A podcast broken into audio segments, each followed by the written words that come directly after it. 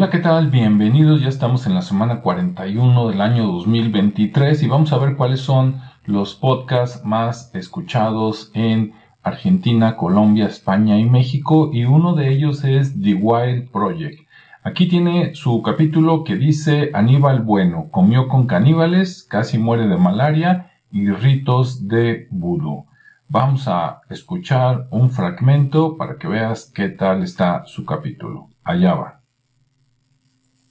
y viendo que realmente esas culturas que, lees en libros existen y están ahí, te acogen, puedes ver rituales, pues eso me cambió. Y a partir de ese momento, siempre que tenía vacaciones en la universidad, pues Semana Santa, verano, Navidades, pues me escapaba a África a, a un país nuevo.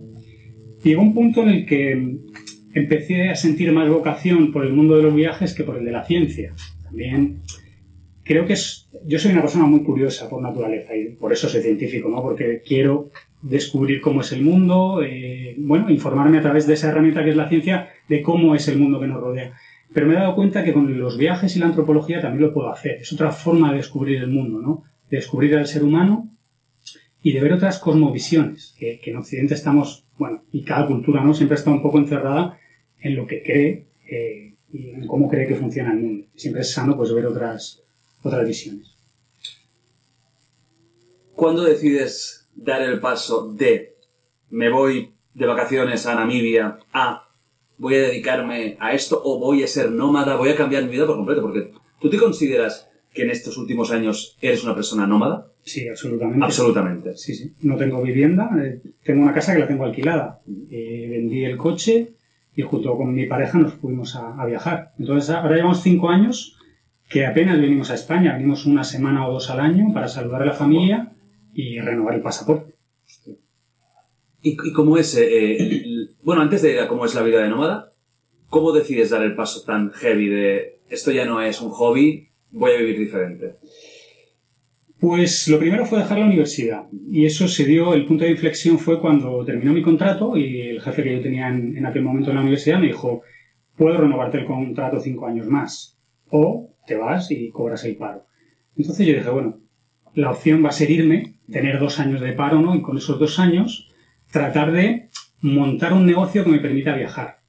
Entonces, lo primero que hice fue estudiar el máster de periodismo de viajes en la Universidad Autónoma para tener una formación ¿no? de cómo documentar otras culturas y luego pues tratar pues de, de, tener ese negocio que pudiese realizar de manera nómada y a partir de ahí pues me dediqué a la divulgación con libros y charlas que eso me aporta un pues cierto eh, ciertos ingresos y monté una agencia de viajes especializada en esos lugares complicados del planeta. Que ahí estás tú y un equipo sí. ¿no? de guías que van por diferentes sitios de turismo diferente. Sí, somos siete ahora mismo en, la, en, la, empresa, tres socios, uno de ellos es Joan, el antropólogo que te digo, que bueno, eh, es, una persona muy peculiar, ¿no? Ajá. Pero sin él... Nos gustan las personas peculiares. Por eso digo que es muy interesante te interesaría mucho conocerlo, porque es una persona muy peculiar, está como un cencerro, y eso tiene sus cosas buenas y malas. Eh, como socio también de empresa, ¿no? Realmente. Yo he querido matarlo muchas veces, pero él me ha aportado los mejores momentos de mi vida. O sea, me ha llevado a, conocer tribus que, que, ni Dios sabía que existían, eh, me ha metido en en Tinglaos, ya contaré luego alguno, una misión suicida a Sudán del Sur, eh, que casi la palmamos allí. Entonces es como, joder, me da la adrenalina que necesito eh, y me, yo he aprendido mucho de él, ¿no? Porque yo venía de otro mundo que no era la antropología. Eh, bueno, entonces estamos estas personas en la agencia y luego tenemos guías, porque no puedo. ¿Qué tal, eh? Pues una persona que deja la ciudad, claro, como lo están escuchando, él se preparó, no se fue a la brava. Cuando dice que dejó la universidad, es porque él estaba de investigador o dando clases, no es que haya tirado su carrera a la mitad y a ver qué la aventura, ¿no? Que algunos así lo hacen, pero acá me parece mejor, estuvo bien pensado, tenía un trabajo, estaba dando clases y se tomó su, su maestría, su diplomado y entonces sí, ya con eso, este, a, a la aventura, pero con miras a quiero conocer esto, pero tengo que poner un negocio que me mantenga, porque si no, ¿de qué vamos a vivir, no? Y menos con su esposa, que parece que es uno de los siete que los está siguiendo. Seguramente ese es el sueño de muchos de ustedes que nos están escuchando. Ahora vamos a cambiar de podcast, vamos a ver el siguiente. Y precisamente el siguiente es de psicología al desnudo. El tema es quemados y exhaustos, lo que no sabías del síndrome del burnout. Este burnout que se usa mucho en empresas, por ejemplo, yo donde me manejo, que es en el área informática, tengo muchos compañeros que trabajan en empresas, por ejemplo, no sé, como IBM, vamos a decirlo, y me platican que los explotan mucho, que aprenden mucho, pero que realmente acaban después de un año, dos o tres renunciando, porque cada vez les exigen más y de, repente ellos se quedan aislados, ¿no? sí ganas mucho dinero, pero ya no tienes tiempo para gastarlo, tus horas de sueño no son las mismas, te has alejado de la familia, no tienes tiempo para tu pareja, hijos, esposa, y entonces es todo un tema, ¿no? Cuando dices, bueno, ¿para qué estoy trabajando, no? ¿Trabajo para vivir o vivo para trabajar? Entonces vamos a escuchar este podcast que es muy interesante porque aquí, en lugar de que una empresa le haga la presión, esta chica se hace la, presión, entonces, pues bueno, allá va. Así que ahora me gustaría preguntarles a ustedes, ¿alguna vez se sintieron muy agotados, tanto física como mentalmente? Quiero que sean sinceros conmigo. ¿Les pasó de tener una actitud como de indiferencia hacia el trabajo, como si no les importara? ¿Se sintieron desmotivados o frustrados al punto de dejar de entregar proyectos o procrastinar semanas enteras una tarea que era simple? Si la respuesta a algunas de estas preguntas es sí, entonces probablemente hayas sufrido o estés atravesando el síndrome del burnout o síndrome del quemado. Estar exhausto se asocia directamente a una palabrita que todos conocemos bien, estrés. El estrés es un estado natural del organismo para reaccionar a situaciones inmediatas, inminentes, y es tan ancestral como la existencia del hombre sobre el planeta. Pone al cuerpo en un estado de alerta total, listo para reaccionar. Lo activa para que libere un caudal enorme de adrenalina. Esto es normal y es necesario. El problema es que hoy existen demasiadas cosas que nos causan estrés y que mantienen al organismo en un estado de hiperactividad. El trabajo es uno de los estresores crónicos más comunes. Muchos de nosotros nos estresamos crónicamente, un día tras otro, tras otro. Sobrepasamos los niveles de estrés que nuestros cuerpos pueden soportar. El estrés no detectado a tiempo destruye nuestra salud aumento de la presión arterial, aumento de los niveles de vigilia, aumento del insomnio. Además, acumular estrés destruye nuestro sistema inmunológico. Pues ya lo escuchaste, destruye el sistema inmunológico. Entonces imagínate enfermarte por trabajar y no sé, tal vez haciendo algo que ni siquiera eh, te apasiona o es lo tuyo. Muy interesante. Entonces, bueno, vamos a escuchar otro de los podcasts que más me gustaron. Aquí va. Y bueno, otro de los podcasts más escuchados es Los monstruos no viven bajo tu cama. Este, este podcast se dedica a casos este, criminales, en este caso de la Ciudad de México, dice El caníbal de la Guerrero, una niñez sin reyes magos. Y bueno, pues aunque se ve que es un tema duro, vamos a poner un fragmento. Allá va. Caníbal de la Guerrero, una niñez sin reyes magos.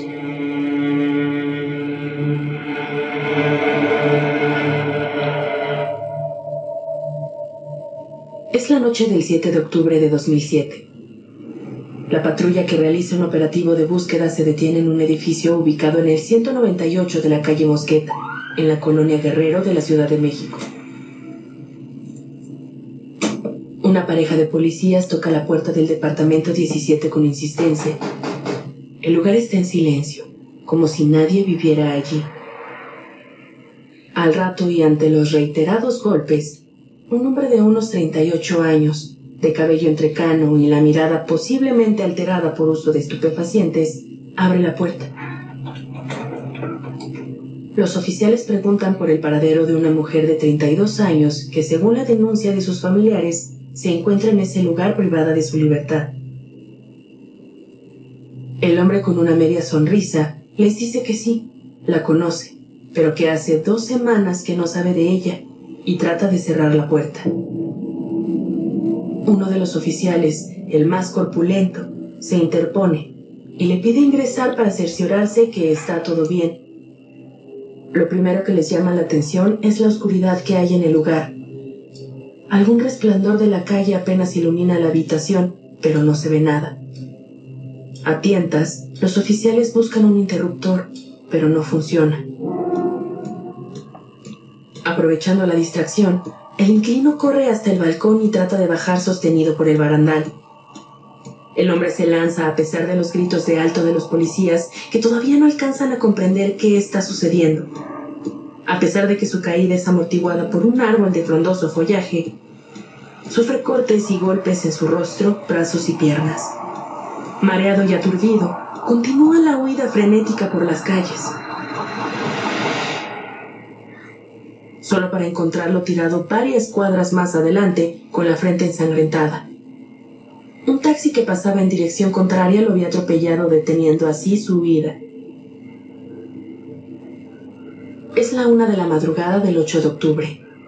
Una ambulancia se lleva a José Luis Calva Cepeda al Hospital General de Joco, mientras que la policía y varios periodistas de Nota Roja ingresan al domicilio de este hombre. Lo que sigue es la construcción del horror.